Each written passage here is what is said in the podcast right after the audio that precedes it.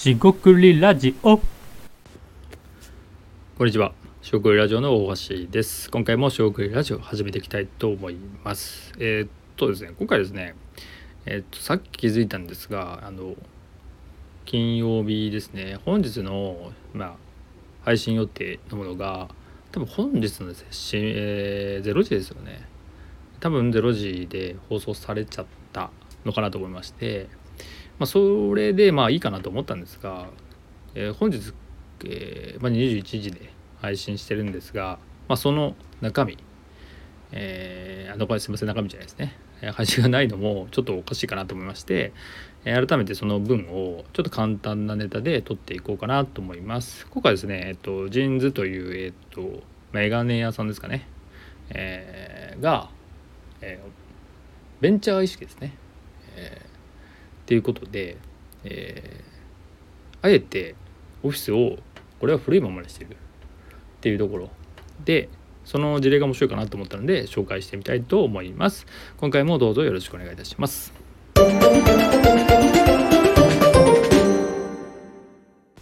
はい、食食ラジオのお橋です。ちょっと前置き長くなりましたが、えーと本日分、えー本日分というか、えー実質2個になってますが、取っていきたい、話していきたいと思います。今回ですね、まあ、ジーンズという、まあ、メガネ屋さんだと思うんですが、えー、とニュースから、え見たんですが面白いなと思ったのは移転をすると本社を本社移転するんだけど、えーその本社はなぜか半分で要は面積が半分。あと築年数も古い要は古いビルに引っ越したみたいです。でその人が、まあ、いわゆる自分たちがベンチャーだから、えー、そのなんていうんだろうそのもう整った綺麗なオフィスでなんかえーふんふんふんふん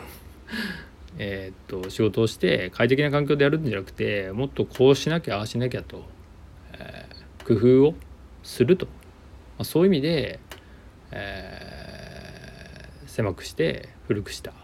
ていうところでこれ面白いなと思ったっていう話となります。で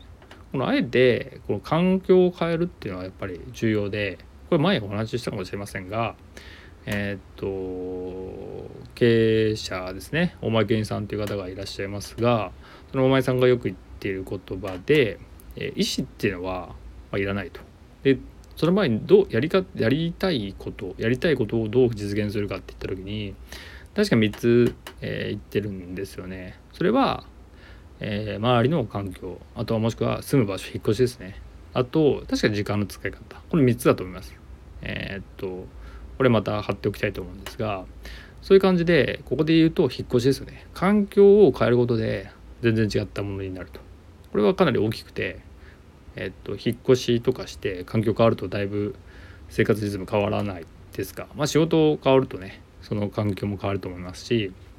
時間の使い方も変わりますし、えー付き合う人が変わると変わるかなと思います。え例えばですね僕なら会社員時代はやっぱ会社員の人が付き合いが多かった気がします。周りも会社員の人が多かった。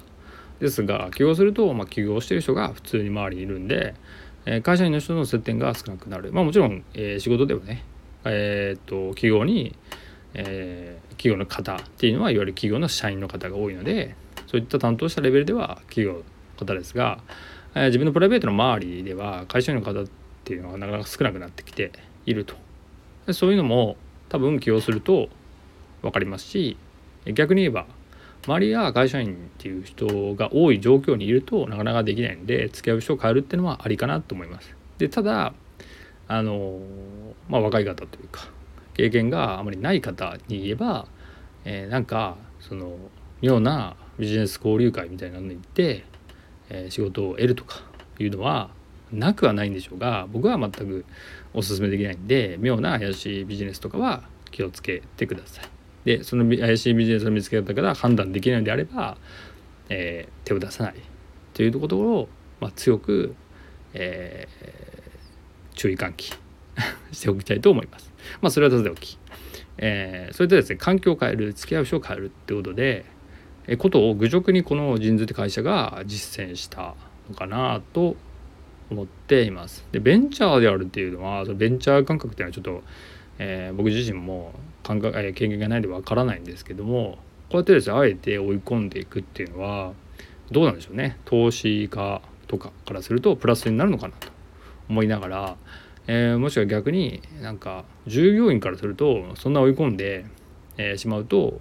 こうチャレンジする人っていうのが限られてしまったり